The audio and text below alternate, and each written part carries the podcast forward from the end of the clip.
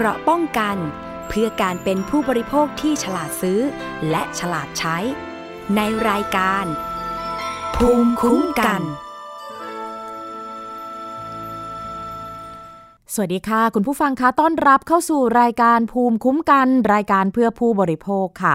สาระความรู้ต่างๆ มากมายที่อยู่รอบๆตัวของผู้บริโภคนำมาเล่าสู่กันฟังนะคะ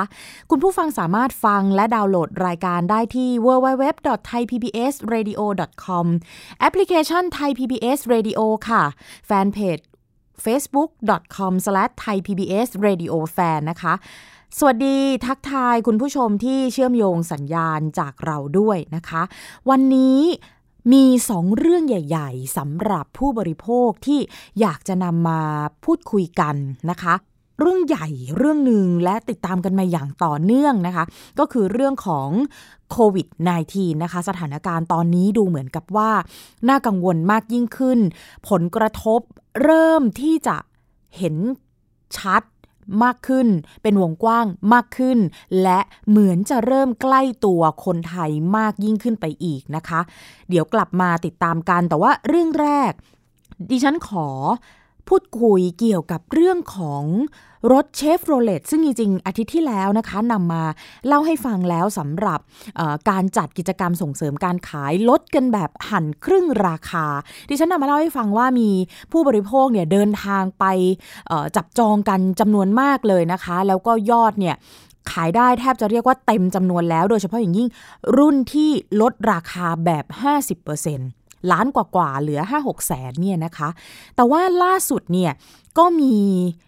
อีกด้านหนึ่งอีกมุมหนึ่งของผู้บริโภคที่ซื้อรถเชฟโรเลตในรุ่นเดียวกัน ที่ซื้อในราคาเต็ม เขาก็มองว่ามันเกิดความไม่เป็นธรรมกับเขาในหลาย ๆ ประเด็น แล้วเขาก็รวมตัวกันมานะคะ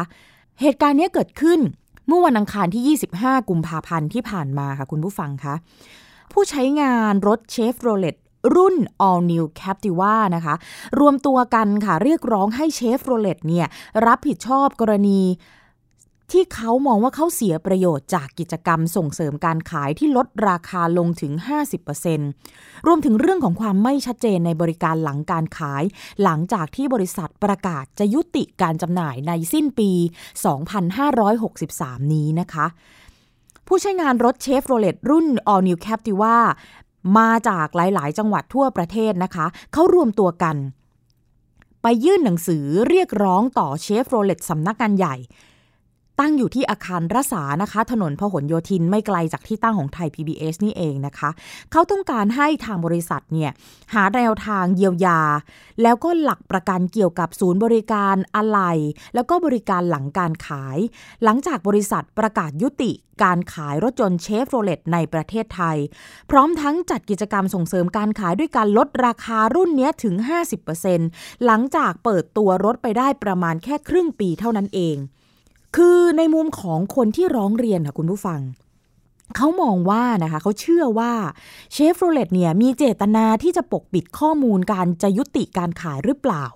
ไม่ประกาศให้พวกเขาได้ทราบร่วงหน้าทำให้มันส่งผลต่อการตัดสินใจซื้อ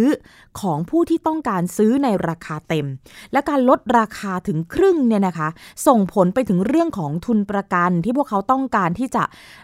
ที่พวกเขาเนี่ยจะต้องรับภาระต่อจากนี้นะคะ ผู้ร้องเรียนกลุ่มนี้เขารวมตัวกันประมาณ 100 คัน แล้วก็มีตัวแทนประมาณ 50 คนเนี่ยเดินทางไปยื่นหนังสือ แล้วก็ระบุในเอกสารข้อร้องเรียนที่ยื่นต่อเชฟโรเลตว่าให้บริษัทเนี่ยคืนเงินค่าส่วนต่าง 50%แก่ผู้ที่ซื้อรถก่อนจัดกิจกรรมส่งเสริมการขาย หรือยินยอมให้ยกเลิกสัญญาซื้อขายนะคะ ซึ่งตอนนั้นเนี่ยเบื้องต้นเชฟโรเลตเขาออกมาเป็นแถลงการเขาชี้แจงในเบื้องต้นว่า เขาไม่มีนโยบายที่จะคืนเงินให้กับ ลูกค้าในกรณีนี้นะคะเออมีมีหลาย ๆ คนเลยที่ได้พูดคุยกับสื่อมวลชนนะคะ แล้วก็สื่อทางผู้ร้องเรียนเนี่ยเขาก็มีมุมมองที่อออยากที่จะเรียกร้องแล้วก็เขาก็ตั้งข้อสงสัยอย่างที่บอกนะว่า เอ๊จะปิดจะยุติการขายแล้วเนี่ยจะไม่รู้ คือจะไม่รู้ล่วงหน้านานขนาดนั้นเลยเหรอ นี่มันต่างกันแค่ห้าหกเดือนทำไมตอนนั้นเนี่ยไม่ได้มีข้อมูลเหล่านี้ออกมาเลยแล้วอยู่ดีๆ มาแจ้งก็คือจะปิดสิ้นปีเลยอะไรอย่างเงี้ยนะคะ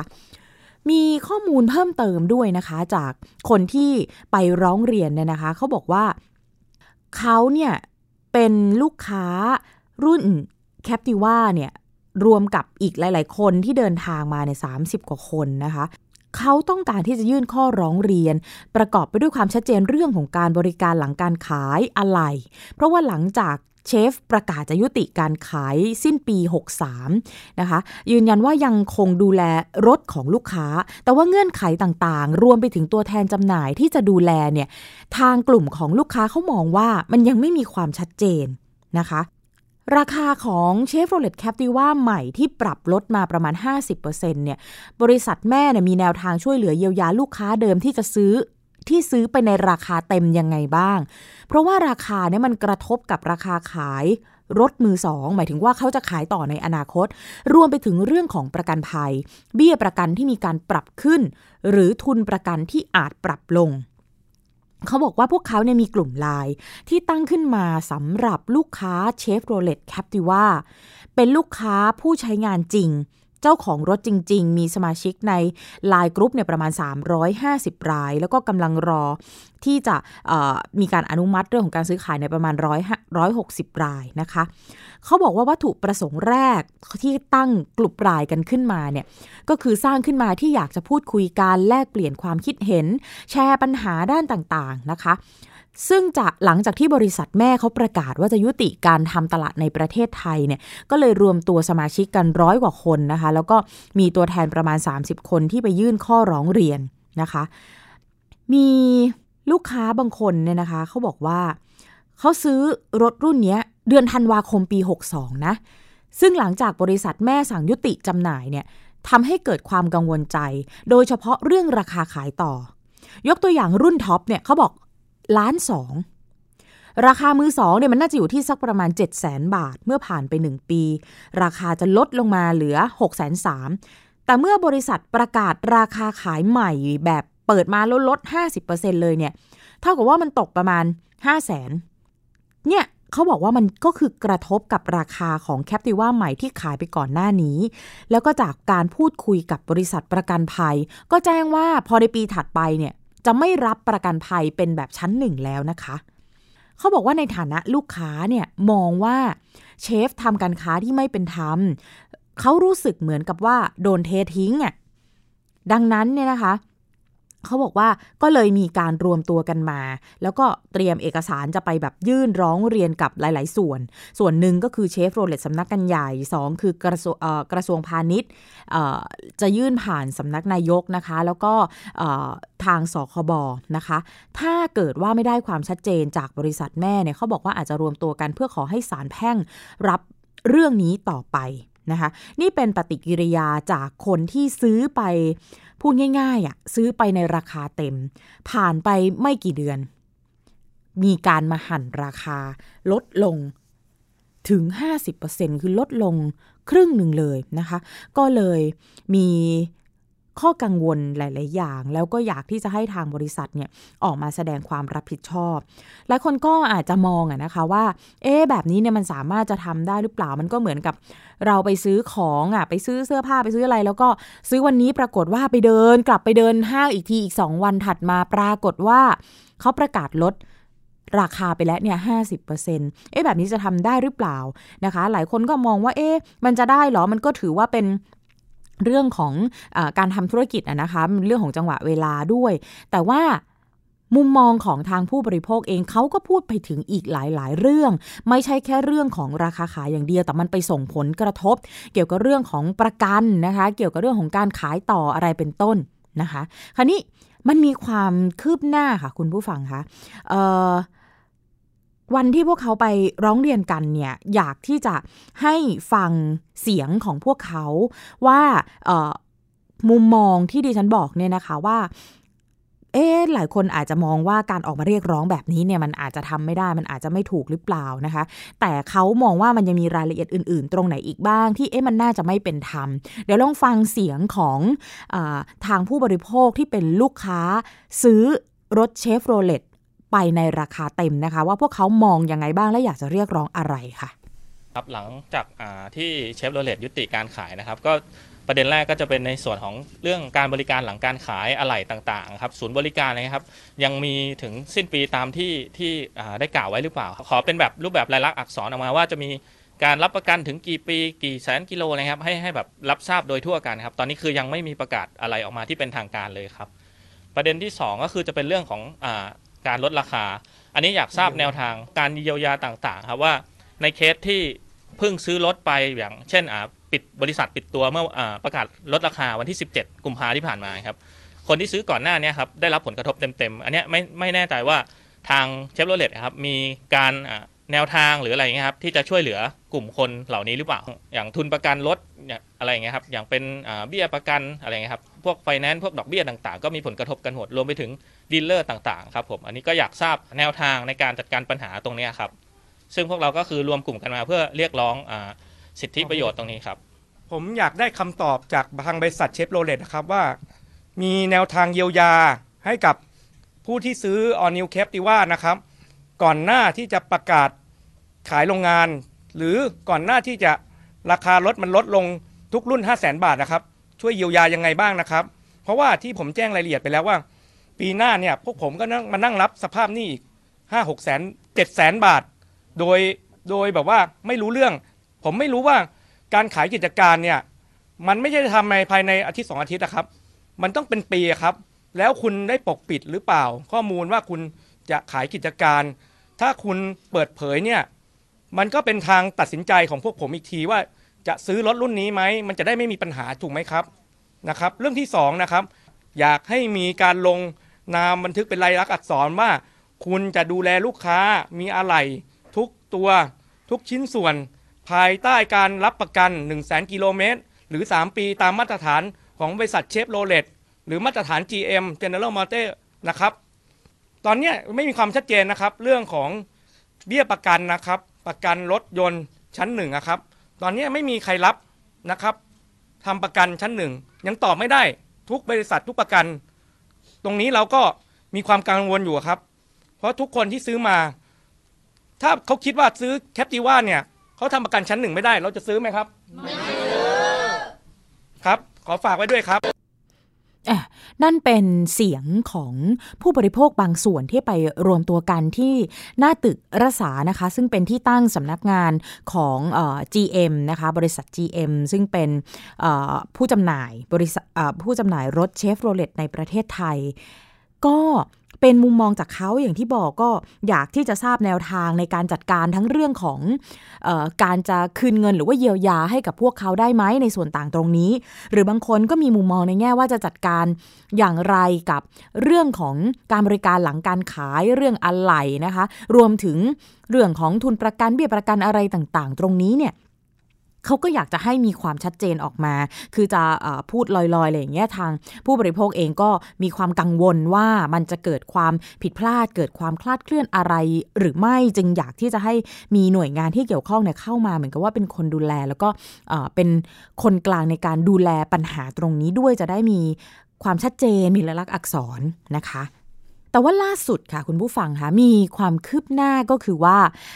ทางรัฐมนตรีประจำสำนักนายกรัฐมนตรีนะคะ คุณเทวันลิปตะพันลบเนี่ยนะคะ ก็ออกมาเป็นคนกลางในการเยียวยาในการเป็นคนกลางเพื่อที่จะเจรจานะคะะระหว่างทางเชฟโรเลตเนี่ยนะคะพูดคุยเพื่อที่จะหาทางออกว่าจะมีแนวทางอย่างไรหรือไม่นะคะ ก่อนหน้านั้นเนี่ยทางกลุ่มของผู้บริโภคเองที่เขาออกไปร้องเรียนเนี่ยก็จะมีทางมูลนิธิเพื่อผู้บริโภคนะคะ ซึ่งเป็นหน่วยงานที่เขาดูแลเรื่องของสิทธิผู้บริโภคให้ความรู้ให้ข้อมูลอยู่เนี่ยนะคะเขาก็มีการไปดูแลเรื่องของสิทธิผู้บริโภคไปให้ข้อมูลให้ความรู้ด้วย วันที่ทางผู้บริโภคเขาเดินทางไปที่ตึกรัษาเนี่ยก็มีการ ไปพร้อมกับเจ้าหน้าที่ของศูนย์พิทักษ์สิทธิผู้บริโภคมูลนิธิเพื่อผู้บริโภคนะคะ ก็มีมุมมองจากทางเจ้าหน้าที่เหมือนกันนะคะ เพราะว่าทางมูลนิธิเพื่อผู้บริโภคในโดยปกติก็จะรับเรื่องราวร้องเรียนของลูกค้าที่ซื้อบริการซื้อสินค้าต่างๆ แล้วมีปัญหาเขาก็มีหน้าที่ในการให้ข้อมูลให้ความรู้นะคะ เพื่อที่จะให้ผู้บริโภคเนี่ยรู้จักสิทธิของตัวเอง เดี๋ยวลองฟังมุมมองจากคุณธนัท ธรรมมิกสกุล เป็นเจ้าหน้าที่ศูนย์พิทักษ์สิทธิผู้บริโภคของมูลนิธิเพื่อผู้บริโภคที่เดินทางไปที่ตึกรัษาก่อนนะคะ กระบวนการสุดท้ายถ้าเกิดว่าทางผู้ประกอบการบริษัทเชฟโรเลตบริษัทแม่นะฮะถ้ายังไม่มีการเยียวยา หรือว่าชดใช้หรือชดเชย ให้กับทางกลุ่มผู้ที่เสียหาย ในรุ่นของการซื้อของ Captiva นี่นะฮะ New Captiva เนี่ยสิทธิขั้นกระบวนการสุดท้ายที่ผู้ใช้รถ จะดำเนินการได้ก็คือในเรื่องของการฟ้องคดีครับหรืออาจจะใช้เป็นการฟ้องคดีแบบกลุ่มก็ได้ ในเรื่องของราคาที่ไม่ได้รับความเป็นธรรม คือจริงๆเนี้ยผมอยากจะให้ทางผู้ประกอบการหรือทางกลุ่มผู้ใช้รถเองนะฮะมองว่าอันเนี้ยมันไม่ใช่ความผิดหรือความผิดพลาดของทางผู้บริโภคนะฮะอันนี้หลักๆเลยคือเป็นในเรื่องของทางผู้ประกอบการรถนะฮะซึ่ง บริษัทคุณทราบอยู่แล้วว่าบริษัทคุณจะมีการเเปลี่ยนถ่ายผู้ถือหุ้น หรือขายบริษัท ซึ่งแผนงานพวกนี้มันจะต้องออกมาไม่ต่ำไม่ต่ำกว่าระยะเวลาเนี่ยยังไงต้องใช้ระยะเวลาเป็นปี ในการพิจารณาไม่ว่าจะเป็นในเรื่องของงบกำไรขาดทุนหรืองบดุลต่างๆ ถูกไหมฮะซึ่งในส่วนของผู้ถือหุ้นรายใหม่หรือบริษัทใหม่ที่เขาจะมาซื้อเนี่ยเขาก็ต้องดูในเรื่องของงบต่างๆนะฮะ ที่ดินสินทรัพย์ หลักทรัพย์ต่างๆ ที่คุณมี ว่าเพียงพอที่เขาจะเข้ามาลงทุนได้หรือไม่ ซึ่งผู้ประกอบการเนี่ยจะต้องรับผิดชอบ นะคะมูลนิธิเพื่อผู้บริโภคอย่างที่ดิฉันบอกแล้วนะเขาเเป็นหน่วยงานที่เนี่ยประชาชนก็สามารถไปขอคำปรึกษาด้วย นี่คือมุมมองนะคะจากทางคุณธนัทเนี่ยที่มองว่าจริง ๆ แผนงานต่างๆ เหล่านี้เนี่ยมันไม่น่าจะเกิดขึ้นภายในระยะเวลาอันสั้น ๆนะคะพอมันเกิดเหตุการณ์แบบนี้เนี่ยมันส่งผลกระทบกับทางผู้บริโภคนะคะคราวนี้อย่างที่ดิฉันเกริ่นไปเมื่อสักครู่นี้นะคะว่ามันมีความคืบหน้าล่าสุดว่าทางคุณเทวันลิปตาพันลบรัฐมนตรีประจำสำนักนายกรัฐมนตรีเนี่ยได้พยายามเข้ามาช่วยดูแล คือไม่ได้ลงมาเป็นคนเป็นเป็นเหมือนกับจะไปแทนฝั่งใดฝั่งหนึ่ง แต่ว่ากำลังพยายามที่จะดูแลเรื่องของสิทธิผู้บริโภค ให้เป็นไปตามความถูกต้องมากที่สุดนะคะ คุณเทวันเนี่ยก็เชิญทางตัวแทนของเชฟโรเลตไปหารือที่ทำเนียบรัฐบาลเมื่อวันพฤหัสบดีที่ผ่านมานะคะ หลังจากที่ผู้บริโภคเขาไป ร้องเรียนนะคะที่ทำเนียบรัฐบาลเนี่ยคุณเทวัญในฐานะกำกับดูแลสำนักงานคณะกรรมการคุ้มครองผู้บริโภค ก็อย่างที่บอกเชิญทางผู้แทนของเชฟโรลตเชฟโรเลตเข้าหารือ จากกรณีบริษัทประกาศยุติการจำหน่ายรถยนต์ในประเทศไทย แล้วก็มีการปรับลดราคารถยนต์รุ่น Captiva ลง 50%ซึ่งมีผู้บริโภคที่ซื้อรถยนต์แล้วก็ทำการจองรถยนต์รุ่นเนี้ยถูกกระทบจำนวนมาก หลังจากการหารือเนี่ยนะคะ คุณเทวันเนี่ยออกมาเปิดเผยกับสื่อมวลชนนะคะ บอกว่าภายหลังจากที่บริษัทเชฟโรเลตประกาศยุติการจำหน่ายรถยนต์ในประเทศไทย แล้วก็ลดราคารถลงในวันที่ 18 กุมภาพันธ์ที่ผ่านมาเนี่ยปรากฏว่าก็มีคนที่เข้าไปร้องเรียนกับสคบเนี่ย 16 ราย ซึ่งการร้องเรียนของผู้บริโภคเนี่ยนะคะคุณเทวันบอกว่ามีอยู่ 3 ลักษณะ หนึ่งก็คือผู้บริโภคที่มีการซื้อรถยนต์ไปในราคาเต็ม และมีการใช้รถยนต์ไปแล้วก่อนที่บริษัทจะมีการประกาศลดราคาอะอันนี้คือในกรณีที่1นงนะคะ ในกรณีที่ 2 ค่ะ ผู้ซื้อที่จองซื้อรถแล้วในราคาเต็ม ก่อนที่บริษัทจะมีการประกาศลดราคาอะอันนี้คือจองไว้แล้วนะคะ 3 คือผู้ที่จองซื้อรถยนต์หลังจากที่มีการประกาศลดราคาแล้ว แต่บริษัทไม่สามารถที่จะส่งมอบรถยนต์ได้ ทั้งหมดคือมี 3 กรณีนะคะ คุณเทวันบอกว่าได้รับการชี้แจงจากตัวแทนของเชฟโรเลตเซลประเทศไทย ว่าการประกาศลดราคาเนี่ยมาจากการที่บริษัทแม่ได้ขายกิจการในประเทศไทยให้กับบริษัทไชน่าเกรดวอลประเทศจีน ที่จะเข้ามาดำเนินกิจการในไทย ซึ่งบริษัทเชฟโรเลตที่ดำเนินกิจการในประเทศไทยเนี่ยมีแผนที่จะยุติการจำหน่ายรถในประเทศไทย และมีการปรับลดพนักงานลงกว่า 1,000ตำแหน่ง ในการหารือกันและการเจรจาเนี่ยคุณเทวัญบอกว่ามีการขอให้บริษัทพิจารณาเยียวยาให้กับผู้บริโภค ที่มีการซื้อรถยนต์เชฟโรเลตเพิ่มเติมจากบริการที่บริษัทมีให้ โดยเฉพาะในกลุ่มที่มีการจองซื้อรถยนต์ในราคาเต็ม ก่อนที่มีก่อนที่จะมีการประกาศลดราคา เช่นการเพิ่มบริการหลังการขาย เช่นเพิ่มระยะทางในการบริการหลังการขายไปอีก 1 0 0 0 0แกิโลเมตรอะไรอย่างนี้เป็นต้นน่ะนะคะ ตัวแทนบริษัทเชฟจะยืนยันว่าไม่มีนโยบายคืนเงินให้กับผู้บริโภค เพื่อชดเชยความเสียหายที่เกิดขึ้น แต่ว่ามีนโยบายบริการหลังการขาย และดูแลผู้บริโภค มีการรับประกันคุณภาพรถยนต์เนี่ยสปีหรือว่า 1 0 0 0 0แกิโลเมตร อันนี้หรือนะคะ 3 ปีหรือ 1 0 0 0 0แนะ ถึงอะไรอันใดอันหนึ่งก่อนก็ถือว่าเข้าเงื่อนไขตามนี้นะคะ การซ่อมบำรุงณศูนย์บริการที่ได้รับการแต่งตั้งจากเชฟโรเลตนะคะ ผู้บริโภคสามารถเข้ารับบริการที่ศูนย์บริการที่ได้รับการแต่งตั้งจากเชฟโรเลตทั่วประเทศ และบริษัท General Motors ประเทศไทยจำกัดมีคลังอะไหล่แท้มาตรฐานทั้งรุ่นเก่าและรุ่นใหม่ไว้ครบถ้วน และเพียงพอต่อความต้องการของผู้บริโภค อันนี้เป็นมุมของเชฟเขาชี้แจงนะคะ สำหรับประเด็นที่ผู้ร้องที่ผู้บริโภคร้องเรียนต่อสคบในการซื้อรถยนต์ของบริษัทก่อนการประกาศลดราคาลง 50%เพียงไม่นาน ซึ่งผู้บริโภคเนี่ยมองว่าไม่เป็นธรรมเพราะว่าไม่มีระยะเวลาการประกาศแจ้งผู้บริโภคก่อน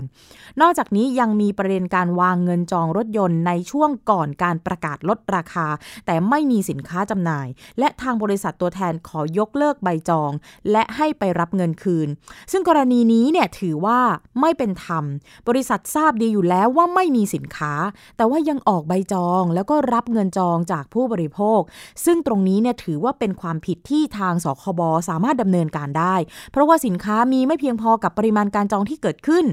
ตามกฎหมายเนี่ยนะคะสามารถที่จะฟ้องบริษัทตัวแทน และบริษัทเชฟโรเลตเซลประเทศไทยได้นะคะซึ่งสคบบอกว่าจะรวบรวมข้อมูลในส่วนนี้ใช้เวลาประมาณสัก 1-2 สัปดาห์ค่ะ คุณเทวันบอกว่าโดยส่วนตัวเนี่ยนะคะ ถ้าซื้อรถยนต์ยี่ห้อนี้และยังใช้เป็นป้ายแดงและราคาลดลงแบบนี้เนี่ย แหมตัวเองก็จะเอาไปทุบทิ้งหน้าบริษัทนี้คุณเทวันบอกนะออตอนนี้เนี่ยสคบจะพยายามดูแลประชาชนที่ได้รับความเสียหายอย่างเต็มที่ ส่วนผู้ที่ซื้อรถไปก่อนลดราคาสคบก็เสนอว่าควรได้รับการดูแลหลังการขายเพิ่มเติมนะเเช่นจากเดิมเนี่ยได้รับการดูแลเครื่องยนต์ฟรีแบบ 1 0 0 0 0แสนโล หรือว่าระยะ 3 ปี น่าจะเพิ่มขึ้นแบบอ่าสักอีกเท่าหนึ่งเช่นเป็นแบบ 2 0 0แสนกิโลระยะเวลา 6 ปีเป็นต้นนะคะอะมี เสียงบางส่วนด้วยนะคะ ที่อยากจะให้ได้ฟังว่าคุณเทวัญ ลิปตพัลลภหลังจากที่ใช้เวลาสักสักระยะหนึ่งเป็นชั่วโมงได้ใช่ไหมคะในการพูดคุยกับทางบริษัทเชฟโรเลตเนี่ยนะแล้วก็ออกมาแถลงข่าวกับสื่อมวลชนอะคุณเทวัญมีรายละเอียดว่ายังไงลองฟังกันดูค่ะ มันก็มี 3 เคสด้วยกันกรณีแรกก็คือไปซื้อก่อนที่เขาจะลดราคา เคสที่ 2 ก็คือไปจองไว้ก่อนวันที่ 18 ในราคา 1 ล้านบาท ตอนนั้นก็ขาย 1 ล้านบาท อาจจะจองไว้ 5,000 บาท ก็มีคนมาร้องว่าอยากจะให้ราคา 1 ล้านบาทเนี่ยกลายเป็น 5 0 0แสนบาท เหมือนกับที่เขาลดราคา และเขาขอให้ได้ลด เคสที่ 3 ก็คือไปจองวันที่เหลือ 5 0 0แสนบาท จองไปแล้ว แต่คาดการณ์ว่าไม่ได้ลด เพราะเนื่องจากว่าคนไปจองกันเยอะ และ dealer เนี่ยก็ไม่ทราบก็ไปรับจองกันเยอะเกินไป เช่นมีรถอยู่ 2,000 คัน แต่ dealer ทั่วประเทศซึ่งมีอยู่ 86 ราย ก็ไปรับจองมาอาจจะสักสามพันคัน ก็จะมีอีกหนึ่งพันรายที่ไม่ได้ลดก็มีทั้งหมด 3 กรณีด้วยกัน วันนี้ทางบริษัท GM ก็มีฝ่ายกฎหมายกับฝ่ายปฏิบัติการมานะครับ ก็มาเรียนชี้แจงว่าพวกเขาก็ไม่ทราบ อยู่ดีวันที่ 17 ก็เพิ่งรู้เหมือนกันเองว่า วันรุ่งขึ้นจะลดราคา 50%แล้วก็จะปิดบริษัท แล้วก็จะมีการเลิกออฟพนักงงานทั้งหมดประมาณพันกว่าคน พวกเขาก็เป็นหนึ่งในที่โดนเลิกออฟกันนะครับ เราก็ได้เจรจาว่าอย่างนี้คนที่ซื้อรถไปก่อนแล้วเนี่ยจะทำอย่างไร ซึ่งเขาก็บอกว่าเรื่องนี้บริษัทคงไม่รับผิดชอบนะครับ ส่วนในกรณีที่จองรถไว้ในราคา 1 ล้านบาทนะครับ แล้วจะให้เขาลดเหลือ 5 แสนบาท กรณีที่สองเขาก็บอกว่าเขาคงเป็นไปไม่ได้ ซึ่งผมคิดว่าเคสนั้นลูกค้าคงทิ้งใบจอง แล้วพอจองไว้หนึ่งล้านบาท แล้วอยู่ดีมาลดราคาเหลือห้าแสนบาท แล้วจองไว้แค่ห้าพันบาท ผมเราก็คงทิ้งแล้วกันเคสที่3ก็คือ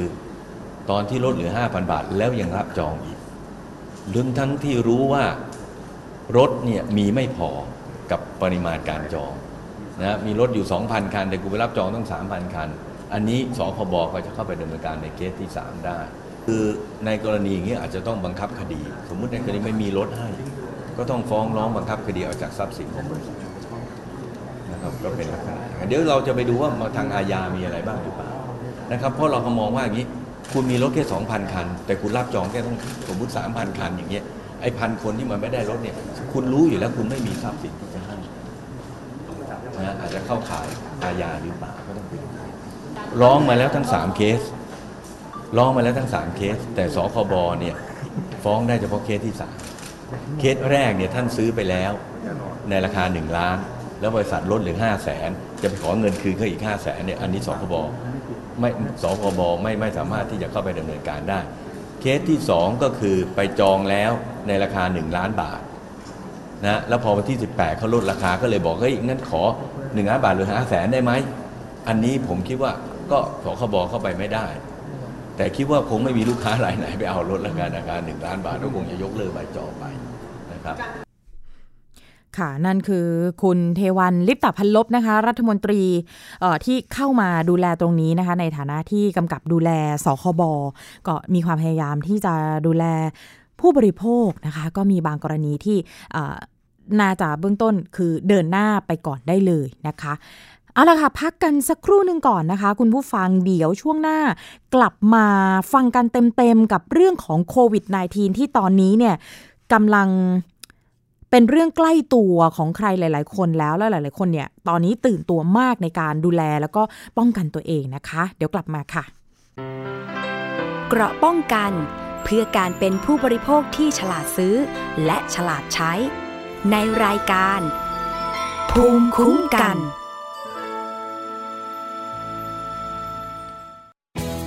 ทย PBS Digital Radio Infotainment for All สถานีวิทยุดิจิทัล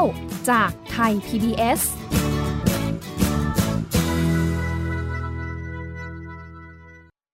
อยู่ที่ไหนก็ติดตามเราได้ทุกที่ ผ่านช่องทางออนไลน์ จากไทย PBS Digital Radio ทั้ง Facebook Twitter Instagram และ YouTube Search คำว่าไทย PBS Radio แล้วกดไลค์หรือ Subscribe แล้วค่อยแชร์กับคอนเทนต์ดี ๆ ที่ไม่อยากให้คุณพลาดอ้อเรามีให้คุณฟังผ่านพอดแคสต์แล้วนะ อัปเดตสถานการณ์รอบโลก ประเทศจีนนี่เราทราบกันดีนะคะว่าเป็นประเทศที่จะมีปัญหาเรื่องความสมดุลของประชากร คนที่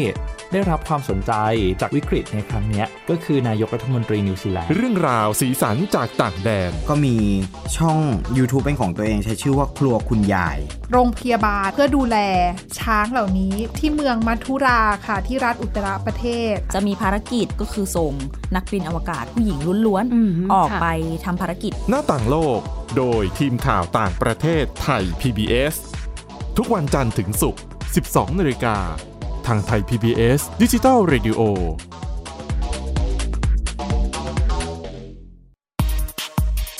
พระวิทยาศาสตร์อยู่รอบตัวเรา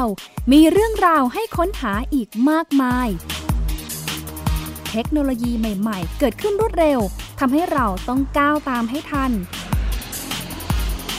อัปเดตเรื่องราวทางวิทยาศาสตร์ เทคโนโลยี และนวัตกรรมที่จะทำให้คุณทันโลก กับรายการ Science and Tech ทุกวันจันทร์ถึงวันศุกร์ทางไทย PBS Digital Radio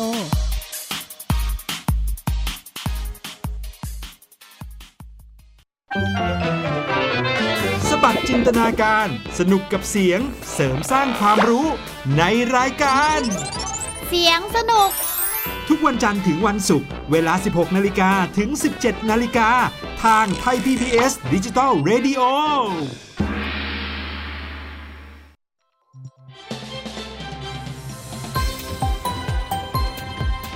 คุณกำลังรับฟังไทย PBS ดิจิทัล Radio วิทยุข่าวสารสาระ เพื่อสาธารณะและสังคม เกราะป้องกัน เพื่อการเป็นผู้บริโภคที่ฉลาดซื้อ และฉลาดใช้ ในรายการ ภูมิคุ้มกัน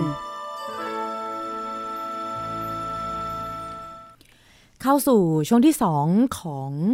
รายการภูมิคุ้มกันรายการเพื่อผู้บริโภคนะคะ มาเกาะติดกันเลยสำหรับเรื่องของโควิด -19 นะคะ คุณผู้ฟังที่ได้ติดตามข่าวเนี่ยตอนนี้คงจะทราบว่าสิ่งหนึ่งที่กำลังเป็นประเด็นน่าห่วงนะคะ ก็คือเรื่องของการปกปิดข้อมูลนะคะ คือเราทราบกันดีว่าตอนนี้นะคะ มันมีพื้นที่ที่มีการระบาดเนี่ยพื้นที่หลัก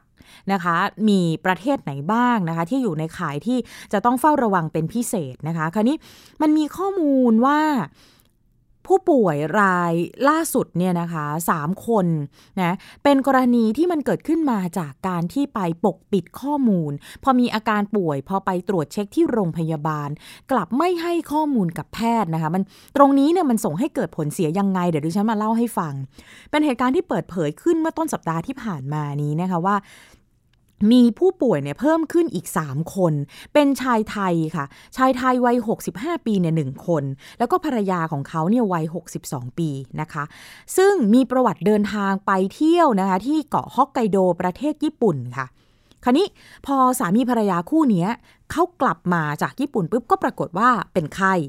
นะพอเป็นไข้สักแบบสักพักหนึ่งเอ๊ะเริ่มไม่ดี ก็ไปรักษาเข้าไปตรวจรักษาที่โรงพยาบาลบีแคร์แต่ แต่นะคะตรงนี้คือหัวใจสำคัญคือพอแพทย์เนี่ยเขามีการซักอาการถามอาการ ก็ไม่บอกค่ะว่าตนเองนั้นเพิ่งเดินทางไปเที่ยวที่ญี่ปุ่นมา ซึ่งเป็นที่ทราบกันดีว่าตอนนี้นะครับญี่ปุ่นเองเนี่ยก็มีปัญหาเรื่องของการระบาดของโควิด -19 ค่อนข้างมากเหมือนกันนะคะเราคงไม่สามารถไปยืนยันได้แหละนะคะ ว่าติดมาจากใครติดมาจากไหนอะไรยังไงกันแน่ แต่แน่นอนมันก็มีประเทศที่เป็นข่ายที่เราต้องเฝ้าระวังต้องดูแลเป็นพิเศษนะคะ คราวนี้ สามีภรรยาคู่นี้เนี่ยพอกลับมาแล้วพอไปเช็คที่โรงพยาบาลไม่บอกคุณหมอ คุณหมอถามสองครั้งนะคะ ไม่บอกไม่บอกเสร็จปุ๊บเขาก็อะเอาไปตรวจเช็คอะไรต่างๆ ปรากฏว่าผลออกมาเนี่ยก็พบนะคะว่าติดไวรัสโคโรนานะคะหรือว่าโควิด -19 ติดทั้งคู่เลย คราวนี้แหละค่ะ เป็นปัญหาแล้วค่ะคุณผู้ฟังคะ เพราะอะไร เพราะว่าในระหว่างที่คุณไม่แจ้ง ไม่แจ้งข้อมูลทางการแพทย์นะคะ ว่าตนเองนั้นเดินทางมาจากประเทศญี่ปุ่นทำให้ในระหว่าง process ของการเข้าไปตรวจสุขภาพทั้งหมดตรงนั้นเนี่ยเขาไม่ได้ระมัดระวังตามขั้นตอนที่มันควรจะต้องทำทันทีที่รู้ว่าผู้ป่วยสองท่านนี้เนี่ยติดโควิด -19 ปุ๊บเนี่ยนะคะก็จะต้องรีบเอาเข้าไปอยู่ที่ห้องความดันอากาศลบทันทีนะคะ คราวนี้ยุ่งกันใหญ่ละค่ะ เพราะว่า บุคลากรทางการแพทย์ที่ไปสัมผัสใกล้ชิดในระหว่างที่ยังไม่รู้ผลเนี่ยสั่งหยุดงาน โรงพยาบาลมีแคก็ต้องให้หยุดงานไปเลย คราวนี้ล่ะค่ะ ปัญหาเกิดขึ้นอีกเมื่อพบว่าหลานชายวัยแปดขวบค่ะ เรียนอยู่ที่โรงเรียนย่านดอนเมือง ปรากฏว่าติดด้วย ติดนะคะคราวนี้เอาละค่ะ พอติดเนี่ยกว่าจะรู้ว่าติด มันมีช่วงเวลาอยู่ เพราะว่าหลานเนี่ยระหว่างที่ไม่รู้ว่าติด เดินทางไปโรงเรียน 1 วันนะคะ24 กุมภาพันธ์ไปโรงเรียน 25 กุมภาพันธ์เป็นวันที่โรงเรียนเนี่ยหยุดเพื่อที่จะอ่านหนังสือสอบนะคะ ปรากฏว่าเด็กเนี่ยเพิ่งจะทราบตอนคืนวันที่ 25 นะคะ ผลเพิ่งจะออกมาก็เพิ่งจะทราบว่าเด็กคนนี้ติดโควิด -19 ปรากฏว่า 24 กุมภาที่ผ่านมาเนี่ยยังไงคะคือ 24 กุมภาที่ไปโรงเรียนมาทั้งวันเนี่ยแหละค่ะ จะต้องกลับไปไล่เช็คตรวจสอบไปทำความสะอาดกันยกใหญ่ ใครก็ตามที่สัมผัสใกล้ชิดกับเด็กวัย 8 ขวบเนี่ยแหละค่ะ จะต้องไปตรวจสุขภาพไปเช็คเลยนะคะ แล้วก็อยู่ในกระบวนการที่จะต้องเอเฝ้าระวังอย่างใกล้ชิด ไม่เพียงเท่านั้นค่ะคุณผู้ฟังคะคุณพ่อของเด็กวัย 8 ขวบ ถึงแม้ว่าไม่ติดโควิด -19 นะคะ แต่ว่าตอนนี้เนี่ยทางสถานที่ทำงานซึ่งเป็นธนาคารเนี่ยเขาก็มีการประกาศปิดไป 3 วัน นะคะ คือผลเนี่ยออกมาเนี่ยคือคุณพ่อของเด็กคนนี้ไม่ติดนะคะ แต่ว่าตอนนี้ก็คือยังต้องมีการเฝ้าระวังกันอยู่นะคะ ก็ปิดทำการธนาคาร 3 วัน ธนาคารปิด 3 วันนี้ไม่ใช่เรื่องเล็กนะคะคุณผู้ฟัง ย้อนกลับไปถึงสายการบินค่ะ ที่สามีภรรยาคู่นี้เดินทางกลับมา บนเครื่องบินลำนี้เนี่ยมีผู้โดยสารสองสามร้อยคนค่ะ คุณผู้ฟังคะ นี่ยแหละค่ะก็ต้องกลับไปนั่งไล่เช็คกันหมดใครสัมผัสใกล้ชิดไม่ว่าจะเป็นลูกเรือนะคะที่ไปดูแลสองท่านนี้ รวมถึงคนที่อยู่ในบริเวณใกล้เคียงตรงนั้นด้วย ก็จะต้องกลับไปไล่เช็คกันทั้งหมดตรงนี้ค่ะคุณผู้ฟัง นี่เป็นปัญหาที่เกิดขึ้นนะคะ แน่นอนค่ะการเจ็บป่วยนะคะ การติด ไวรัสโควิด -19 เนี่ยเป็นเรื่องที่น่าเห็นใจนะคะ แล้วก็ต้องส่งกำลังใจให้ผู้ป่วยทุกๆ คนเนี่ยมีอาการที่ดีขึ้นได้รับการรักษาแล้วก็ตอบรับกับการรักษาเป็นอย่างดีแล้วก็ขอให้ดีขึ้นโดยเร็วนะคะ แต่อีกอีกด้านหนึ่งเนี่ยเราคงปฏิเสธไม่ได้ว่าเออมันเป็นบทเรียนครั้งสำคัญนะคะ เรื่องของการให้ข้อมูลทางการแพทย์นะคะ เมื่อคุณหมอซักถามอะไรเนี่ยจำเป็นที่จะต้องให้ข้อมูลที่เป็นประโยชน์ เพื่อเข้าสู่กระบวนการดูแลอย่างถูกต้องให้รวดเร็วที่สุด ตอนนี้หลายคนคงจะเห็นแล้วว่า ใครก็ตามนะคะ ที่มีแพลนจะเดินทางไปต่างประเทศ โดยเฉพาะเป็นประเทศที่มีการระบาดค่อนข้างเยอะเนี่ยตอนนี้หลายคนตัดสินใจงดการเดินทาง ถึงแม้ว่าจะเสียค่าใช้จ่ายค่อนข้างเยอะเลยนะคะ แต่ก็จำเป็นที่จะต้องตัดสินใจแบบนี้นะคะ หลายคนที่ไปมาแล้วแล้วกลับมาเนี่ยน่ารักมากคือดูแลตัวเองนะคะมีการแบบ แยกพื้นที่แยกของกินของใช้กับครอบครัวแล้วก็ไม่ไปในที่ชุมชนไม่ไปทำงาน ไม่ไปเรียนหนังสือเป็นเวลา 14 วัน ซึ่งเป็นการปฏิบัติตามคำแนะนำนะคะที่แพทย์ออกมาเตือนนะคะอันนี้เป็นสิ่งที่คงจะต้องบอกว่าเป็นความรับผิดชอบร่วมกันนะคะในการอยู่ร่วมกันกับในในในสังคมนะคะ ซึ่งกระทรวงสาธารณสุขเนี่ยแถลงข่าวนะคะเมื่อ 27 กุมภาพันธ์ที่ผ่านมาเนี่ยนะ คุณหมอทวีสินวิษณุโยธินโฆษกกระทรวงสาธารณาสุขเนี่ยบอกว่ากรณีสองสามีภรรยาสองคนที่ติดเชื้อโควิด -19 นะคะ แล้วก็ติดไปยังหลานอายุ 8 ขวบ ซึ่งไม่ได้ไปญี่ปุ่นนะนะ แต่ว่าติดตอนอยู่ที่นี่เนี่ยนะคะ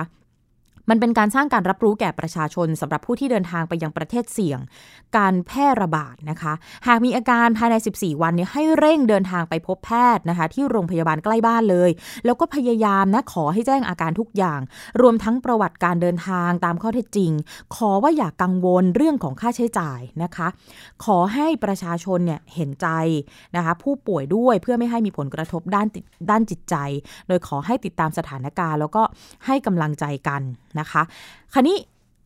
คุณหมอโสพลเอี่ยมสิริถาวร ผู้อำนวยการกองโรคติดต่อทั่วไป กรมควบคุมโรคเนี่ยบอกว่า ขณะนี้นะคะไทยเนี่ยมียอดผู้ติดเชื้อสะสมคงเดิมคือ 40 คน หายป่วยแล้วก็กลับบ้านเพิ่มอีก 3 คน เป็นคนจีน 2 คนแล้วก็คนไทย 1 คนนะคะ ที่มีประวัติเดินทางกลับมาจากต่างประเทศ รวมแล้วเนี่ยหายป่วย 27 คนนะคะสำหรับผู้ป่วยล่าสุด 3 คนเนี่ยอาการปลอดภัย อยู่ระหว่างการรักษาในโรงพยาบาลโรคสวงอก แล้วก็สถาบันบำราศนาราดูล ส่วนผู้สัมผัสที่เกี่ยวข้องนะคะ เช่น กรุ๊ปทัวร์เดียวกัน ครอบครัว นักเรียนร่วมชั้นเรียนของคนที่เป็นหลานนะคะ แล้วก็บุคลากรทางการแพทย์โรงพยาบาลเอกชนเนี่ยรวมทั้งหมดเนี่ย101 คน พบว่า 97 คนเนี่ยนะคะ ผลเป็นลบทั้งหมดนะคะ หรือคือเข้าใจได้ว่าคือไม่ติดเชื้อนั่นเอง ส่วนอีก 4 คนเนี่ยเพิ่งจะเก็บตัวอย่างนะคะ ก็เลยจะต้องรอผลแลบนะ ถือเป็นการติดเชื้อในวงจำกัดหรือว่าระยะที่ 2 นะคะ ตอนนี้เนี่ยก็เลยนะคะกระทรวงสาสาธารณาสุขเนี่ยเขาแนะนำให้ประชาชนที่จะเดินทางไปยังประเทศที่มีความเสี่ยงแพร่ระบาดโควิด -19 ติดตามสถานการณ์อย่างใกล้ชิด หรือถ้าเป็นไปได้ขอให้พิจารณาเลื่อน หรืองดการเดินทางไปก่อนนะคะคุณผู้ฟัง ถ้ามีความจำเป็นต้องเดินทางเนี่ยขอเลยนะ ให้หมั่นล้างมือสวมหน้ากากอนามัยแล้วก็รับประทานอาหารสุกร้อนแล้วก็สะอาดค่ะคุณผู้ฟังคะนี่เป็นข้อมูลที่นำมาเล่าสู่กันฟังนะคะ เป็นเราจะเห็นไว้ว่ามันใกล้ตัวนะ แล้วก็เราทุกคนดูแลตัวเองได้ แล้วก็ต้องรับผิดชอบต่อสังคมด้วยนะคะคุณผู้ฟังคะไปติดตามกันในช่วงคิดก่อนเชื่อค่ะ วันนี้ ดรแก้วกังสดานอัมภัยนักพิษวิทยา และคุณชนาทิพย์ไพรพงศ์ จะมาพูดคุยกัน ในตอนคาเฟอีนสามารถช่วยลดการสะสมไขมันได้จริงหรือไม่ ไปติดตามกันค่ะ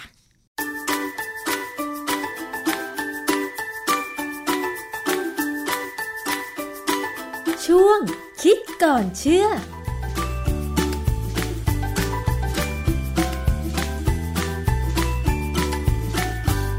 พบกันในช่วงคิดก่อนเชื่อกับดรแก้วกังสดานนภัยนักพิษวิทยากับดิฉันชนาทิพไพรพงศ์นะคะ พูดคุยกันค่ะในเรื่องใกล้ตัว เรื่องของอาหารการกินและอื่นๆ โดยนำหลักการทางวิทยาศาสตร์มาพูดคุยกัน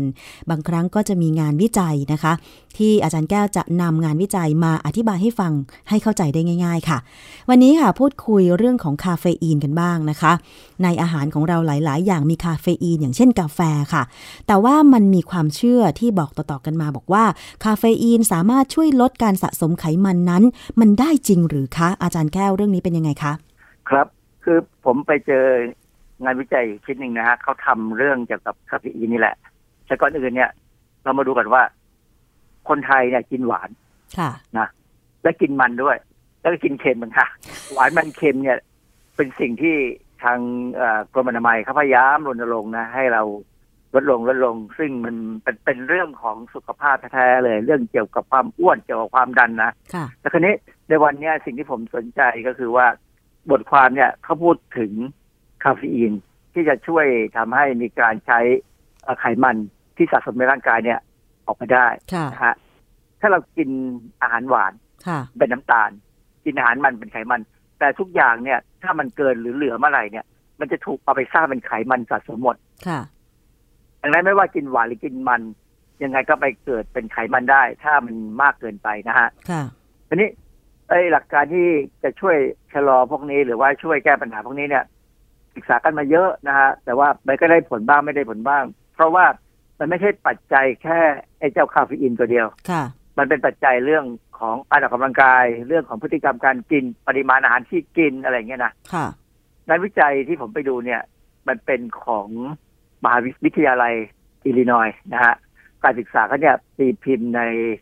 วารสารที่ Journal of Functional Food Functional Food เนี่ยความจริงมันก็เป็นอาหารที่เรากินเข้าไปเพื่อทำให้การทำงานของร่างกายเราเนี่ย ดีขึ้นหรือสมบูรณ์แบบ มันเป็นแต่มันไม่ใช่อาหารเสริมนะมันคนละแบบกัน มันเป็นอย่างสมมติสมมติเราพูดถึงว่า กินอาหารอย่างเช่นกินกระหล่ำปลีเนี่ยเพื่อให้ระบบทำลายสารพิษในร่างกายได้ดีขึ้น กระหล่ำปลีนั้นเป็นของชัน a ฟู้ดแล้วค่ะค่ะทีนี้บทความเนี่ยเป็นเรื่องเกี่ยวกับคาเฟอีนก็บอกว่าผมแปลเป็นภาษาไทยเลยนะ คาเฟอีน แต่ไม่ใช่สาร phytochemical อื่นๆ phytochemical เนี่ยคือสารเคมีที่อยู่ในพืชนั่นแหละนะฮะค่ะ คาเฟอีน แต่ไม่ใช่สาร phytochemical อื่นใน mate tea ช่วยลดการสะสมของไขมันในหนู ที่กินอาหารที่มีไขมันสูงและน้ำตาลทรายสูงนะฮะทีนี้ก่อนอื่นเนี่ย มาดูเรื่อง mate tea ก่อน เราเคยพูดเรื่องมาเต้ทีไปครั้งหนึ่งนานมาแล้วนะฮะทีนี้กลับมาพูดใหม่ มาเต้ทีเนี่ย มันเป็นชาที่พวกคนลาตินอเมริกันเนี่ย คือแถบอเมริกาใต้เนี่ยเขานิยมดื่มค่ะนะฮะนักกีฬาเนี่ย ชอบดื่มมากวิโซเลส หรือว่าแม้กระทั่งเอ่อพวกที่เป็นอเมริกาใต้ที่มาเล่นที่สเปนอะไรใครที่ดังๆ เนี่ยนะส่วนใหญ่ก็จะมีกระบอกน้ำที่ใส่มาเต้ทีเนี่ย ไปดื่มระหว่างการแข่งหรือการพักพักแข่งขันเหรอคะเขาบอกว่าเอามาชงเนี่ย มันจะได้เครื่องดื่มที่หอมละมุน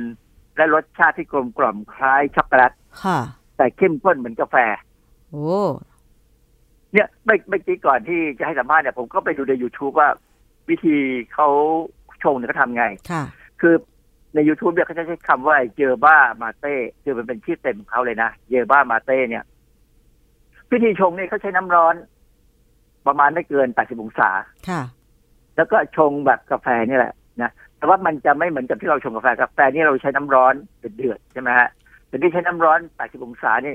เขาบอกว่าถ้าใช้น้ำร้อนที่มันเดือด หรือเดี๋ยวเอาไปต้มแบบที่บางครั้งผมก็เอากาแฟไปต้มเลยเนี่ย เพื่อให้ได้อะไรมาเยอะๆเนี่ย เขาบอกมันจะทำลายความละมุนละไมของมาเต้ชีค่ะผมก็ไม่รู้เพราะไม่เคยดื่มอะนะแต่ว่าคนไทยอาจจะมีบางคนแล้วเริ่มดื่มนะเพราะว่าคนไทยก็ชอบดูนักไอ้นักฟุตบอลลาตินนี่นะค่ะก็อาจจะดื่มก็ได้แต่นี่ในการศึกษาเนี่ยเขาแบ่งการศึกษาที่ใช้หนูทดลองถึงหกกลุ่ม การศึกษาเขานี่ทำละเอียดยิบดีเลยอันที่หนึ่งกลุ่มที่หนึ่งนะให้กินอาหารที่มีไขมันและน้ำตาลทรายสูงค่ะ อันนี้เป็นกลุ่มควบคุมนะฮะคือควบคุมว่ามันจะต้องแย่แน่ เพราะมันกินไขมันและน้ำตาลใส่สูงกลุ่มนี้แย่แน่นะกลุ่มที่สองเนี่ยก็ให้กินอาหารเหมือนเดิมนั่นแหละ แต่ว่าให้มีการผสมคาเฟอีนสังเคราะห์ 0.1%ของอาหาร อันนี้กลุ่มที่สองนะค่ะกลุ่มที่สามให้กินอาหารที่ว่านั่นแหละ แล้วผสมคาเฟอีนที่สกัดจากกาแฟ อันนี้กาแฟนะ 0.1%เหมือนกันคือเขาเขาพยายามปรับปริมาณคาเฟอีนให้เท่ากัน ทุกทุกกลุ่มอะยกเว้นในกลุ่มพวกกลุ่มที่กินน้ำกินอาหารไขมันสูงน้ำตาลทรายสูงอะนะค่ะนี่สามกลุ่มนะกลุ่มที่สี่กินอาหารผสมคาเฟอีนที่สกัดจาก mate ค่ะก็มีคาเฟอีนประมาณ 0.1%เหมือนกัน คือเขาเก็บต้องต้องปรับหมด กลุ่มที่ห้ากินอาหารผสม mate tea เลย อันนี้ไม่สกัด แต่ว่าใน mate tea ที่เขาก็ เขาก็ปรับให้มันมีคาเฟอีน 0.1%ส่วนกลุ่มที่หกจะกินอาหารผสม mate tea ที่สกัดเอาคาเฟอีนออก กลุ่มที่หนึ่งกับกลุ่มที่หกเนี่ยจะกินอาหารที่ไม่มีคาเฟอีน ค่ะมันมันเป็นการควบคุมกัน คือฟังแล้วก็คงจำไม่ค่อยได้หรอกนะฮะ เพราะว่ามันจริงไม่ต้องเห็นภาพ แต่คราวนี้เขาบอกว่าคาเฟอีนที่อยู่ในอาหาร 0.1เปอร์เซ็นต์เนี่ย มันเทียบเท่ากับคนดื่มกาแฟสี่ถ้วยต่อวัน อืม เยอะนะคะ ก็ บางคนก็กินอย่างนั้นดื่มอย่างนั้นจริงๆ คนที่ทำงานแบบใช้สมองอะนะเขามักจะดื่มอย่างนี้จริงๆ เพื่อความสดชื่นและเพื่อที่จะไม่ง่วงอะนะผลวิจัยออกมาบอกว่า หนูที่กินอาหารผสมคาเฟอีนสังเคราะห์ หรือสกัดจากกาแฟ หรือสกัดจากมาเต้ทีเนี่ยนะค่ะชามาเต้เนี่ย มีน้ำหนักเพิ่มน้อยลง คือน้ำหนักเพิ่มน้อยลง 18เปอร์เซ็นการสะสมไขมันน้อยลง 22เปอร์เซ็น เมื่อเทียบกับหนูที่กินอาหารผสมชามาเต้ค่ะ ที่ไม่มีคาเฟอีนนะหรือกลุ่มที่เป็นกลุ่มควบคุมที่ไม่มีอะไรใส่ลงไปในอาหารค่ะ อันนี้มันพิสูจน์ยังไง มันพิสูจน์ว่าเวลาเรากินเวลาเขากินดื่ม ดื่มมาเต้ทีเนี่ยโดยหวังว่ามันจะช่วยเกี่ยวกับการลดน้ำหนักเนี่ย จริง ๆ แล้วมันไม่ใช่ไอ้เจ้ามาเต้หรอกมันแค่คาเฟอีนในนั้น ส่วนสารตัวอื่น ซึ่งเป็นแอนตี้ออกซิแดนต์เป็นอะไรต่ออะไรเนี่ย ไม่ได้ช่วยค่ะ เป็นการบอกว่าคาเฟอีนจากที่ไหนก็ได้ ขอให้ดื่มให้พอเหมาะ ให้มันเทียบเท่ากับปริมาณ การดื่มกาแฟสี่ถ้วยต่อวัน ก็น่าจะมีผลในการช่วยคนที่คิดว่าตัวเองเนี่ยกินอาหารอาจจะหวานไปมันไป เพราะว่าคนไทยนี่เรากินข้าวราดแกงนะค่ะแล้วข้าวราดแกงเราเนี่ยมันเป็นแกงเผ็ดแกงเนื้อแกงเขียวหวานเนี่ยกะทิข้นมายิ่งข้นยิ่งอร่อยอะนะ แล้วบางทีก็หยุดไม่ได้ ทีนี้อีกการหนึ่งนอกจากศึกษาเนี่ยหนูทดลองเนี่ยเนี่ยเขาก็ไปศึกษาในเซลล์เซลล์เซลล์ลายหรือเซลล์ที่เขาเลี้ยงเนี่ยเป็นเซลล์ชนิดพิเศษเนี่ยนะเขาพบว่าคาเฟอีนที่สกัดจากมาเต้เนี่ย มันก็ช่วยลดการสังเคราะห์ไขมันได้ถึง 20-40เปอร์เซ็นแต่พอจริงๆแล้วเนี่ยเขาก็สรุปว่า มันเป็นคาเฟอีนที่ไหนก็ได้ ไม่จำเป็นต้องมาจากมาเต้หรอกเพราะมาเต้มันก็แค่เป็นเครื่องดื่มที่คนชอบเท่านั้นเอง ดังนั้นเนี่ย เราต้องมาพิจารณาว่าเราดื่มกาแฟเนี่ย เราจะได้ประโยชน์จากคาเฟอีนไหมค่ะ เพราะว่าผมเห็นเด็กๆที่เดินถือถ้วยกาแฟกาแฟโบราณเนี่ยนะอ่าฮะหรือชาไข่มุกหรืออะไรก็ตามเนี่ยโอ้มันทั้งหวานทั้งมันอะค่ะ คาเฟอีนในนั้น ถ้ามันมีเยอะพอมันก็คงช่วยบ้างอะนะค่ะแต่ว่าถ้ามันมีน้อยเนี่ย มันก็คงไม่ช่วยเท่าไหร่ ดังนั้นเนี่ย การดื่มกาแฟดำหรือกาแฟที่ไม่ใส่น้ำตาลเนี่ย มันก็น่าจะช่วยได้ดีกว่าอืมอย่างเวลาผมจะสมมติผมวันไหนอยากอยากกินเค้กหรืออยากกินขนมหวานพวกเบเกอรี่อะไรก็ตามเนี่ยนะค่ะผมก็จะดื่มกาแฟไม่ใส่น้ำตาล เพราะมันไม่มีประโยชน์ ถ้าเราดื่มกาแฟที่ใส่น้ำตาล ยังไงมันก็ไม่หวาน เพราะว่าขนมมันหวานเกินกว่า กาแฟมันมันกดความหวาน มันทำให้กาแฟยังไงก็ขมค่ะอย่างนั้นเนี่ย ถ้าจะกินเบเกอรี่เนี่ย ก็ดื่มกาแฟไม่ใส่น้ำตาลไปเลย คือเอสเปรสโซ่ไปเลยค่ะนะหรืออเมริกาโน่ก็ได้พวกนี้จะไม่มีน้ำตาลนะฮะเพราะว่าเราได้น้ำตาลจากพวกเบเกอรี่อยู่แล้ว กาแฟก็ไม่ต้องใส่น้ำตาลเพิ่มอีกใช่ไหมคะอาจารย์ไม่ควรจะใส่น้ำตาลเลย เพราะว่าเวลากินหรือสมมติเราดื่มกาแฟใส่น้ำตาล กินกับไอ้เบเกอรี่ที่หวานหวานๆหรือดื่มกาแฟไม่ใส่น้ำตาลกับเบเกอรี่ที่ไม่ที่หวานหวานๆเนี่ยนะค่ะอร่อยกว่านะไม่ใส่น้ำตาลเนี่ยจะอร่อยกว่ามันจะเห็นความแตกต่าง อืมค่ะคือ ถ้าถ้ากาแฟหวานมากเนี่ยเบเกอรี่จะไม่อร่อย ค่ะ ขนมต่างๆเนี่ยจะไม่อร่อยนะฮะ เพราะมันกลบกันก็เป็นการที่ผมพบเอง ค่ะ อาจารย์ เพราะฉะนั้นเนี่ยจากผลการวิจัยที่อาจารย์อ่านมา พอสรุปได้ยังไงบ้างคะว่า จริง ๆ แล้วเนี่ยประโยชน์ของคาเฟอีน โดยเฉพาะถ้าสมมติว่าได้คาเฟอีนโดยที่ไม่มีส่วนผสมอื่นเนี่ย มันจะช่วยการลดการสร้างไขมันได้จริง ๆ ใช่ไหมคะอาจารย์ ที่ผมเคยรู้มาเนี่ยนะ คาเฟอีนเนี่ยเป็นเป็น fat burner มันช่วยการดึงไขมันออกมาใช้ แต่ว่าในงานวิจัยเนี่ยเขาบอกว่ามันไปลดการสร้างไขมันได้ซ้ำค่ะเพราะฉะนั้นมันก็กลายเป็นประโยชน์สองสองสองเรื่องแล้วค่ะไปลดไขมันที่มีอยู่เอาดึงเอามาใช้เป็นพลังงาน กับลดการเอาไปสร้างเป็นไขมันค่ะเดิมเนี่ยผมผมค่อยเชื่ออยู่แล้วว่าคาเฟอีนเนี่ย ถ้าเราดื่มช่วงระหว่างการออกกำลังกายเนี่ยนะ มันจะช่วยดึงเอาไขมันออกมาใช้ได้ดีขึ้น ค่ะ นะ เพราะว่าปกติเนี่ย ร่างกายจะใช้น้ำตาลที่มีสะสมที่ตับที่กล้ามเนื้อเพราะน้ำตาลน้ำตาลแม้ที่อยู่น้ำตาลอะ มันจะอยู่ในรูปของแป้งที่เรียกว่าไกลโคเจน ซึ่งมีไม่มากอืมถึงจุดหนึ่งเนี่ย แป้งตัวไกลโคเจนจะหมดค่ะเราก็จะพยายามดึงไขมันมาใช้ แต่ว่าถ้าเราได้คาเฟอีนเข้าไปด้วยเนี่ย ร่างกายจะดึงเอาไขมันมาใช้ได้เร็วขึ้นอืม นะแล้วแล้วมันจะทำให้เราได้ผลประโยชน์จากการที่ว่าเปลี่ยนส่วนที่เป็นไขมันให้เป็นกล้ามเนื้อค่ะ แต่น้ำหนักจะไม่ค่อยลดอะนะค่ะเพราะว่าคนที่ออกกำลังกายเนี่ยหลังจากนั้นมักจะกินอาหารเยอะค่ะก็พยายามอย่างที่ผมเคยแนะนำว่ากินอาหารที่เป็นโปรตีนด้วย เพราะว่าเราอาจจะสูญเสียโปรตีนบ้าง ส่วนพลังงานเนี่ย ให้กินก่อนออกกำลังกาย กินนิดหน่อยค่ะเพื่อเอามันไปใช้ครั้งแรกเสร็จแล้วจากนั้นเนี่ย มันจะเป็นตัวกระตุ้นให้มีการดึงเอาไขมันมาใช้ ยิ่งถ้าเรามีมีคาเฟอีนบ้างแต่ให้ระวังนิดนึงถ้าคาเฟอีนเข้มเกินไป ผมเคยดื่มกาแฟโบราณเนี่ยนะคาเฟอีนเข้มมากเลย ผมหัวใจเต้นแบบเร็วมากเลยแล้วหยุดยากมากต้องต้องเลิกเล่นตีแบตเลยอะค่ะ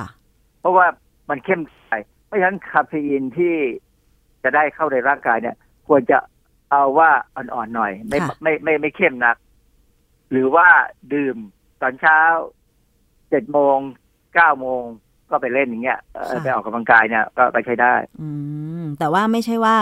ดื่มเครื่องดื่มที่มีคาเฟอีน เช่นกาแฟหรือชา แล้วก็ใส่นมใส่น้ำตาลเยอะๆ อันนี้ ไม่น่าจะช่วยในการลดการสะสมของไขมันได้นะคะ มันก็อาจจะช่วยได้บ้างบางส่วน แต่ว่ามันก็ไม่ได้ช่วยแบบที่ควรจะเป็นอะ ค่ะ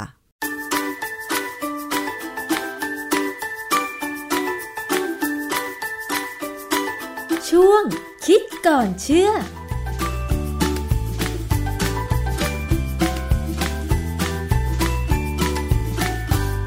เอาละค่ะทั้งหมดนี้นะคะคือเรื่องราวที่นำมาฝากกันในรายการภูมิคุ้มกันนะคะ หมดเวลาแล้วพบกันใหม่สัปดาห์หน้า วันนี้ขอบคุณคุณผู้ฟังทุกๆท่านสำหรับการติดตามรับฟังรายการสวัสดีค่ะ ติดตามรับฟังรายการย้อนหลังได้ที่เว็บไซต์และแอปพลิเคชันไทย PBS Radio ไทย PBS ดิจิทัล Radio วิทยุข่าวสารสาระ เพื่อสาธารณะและสังคม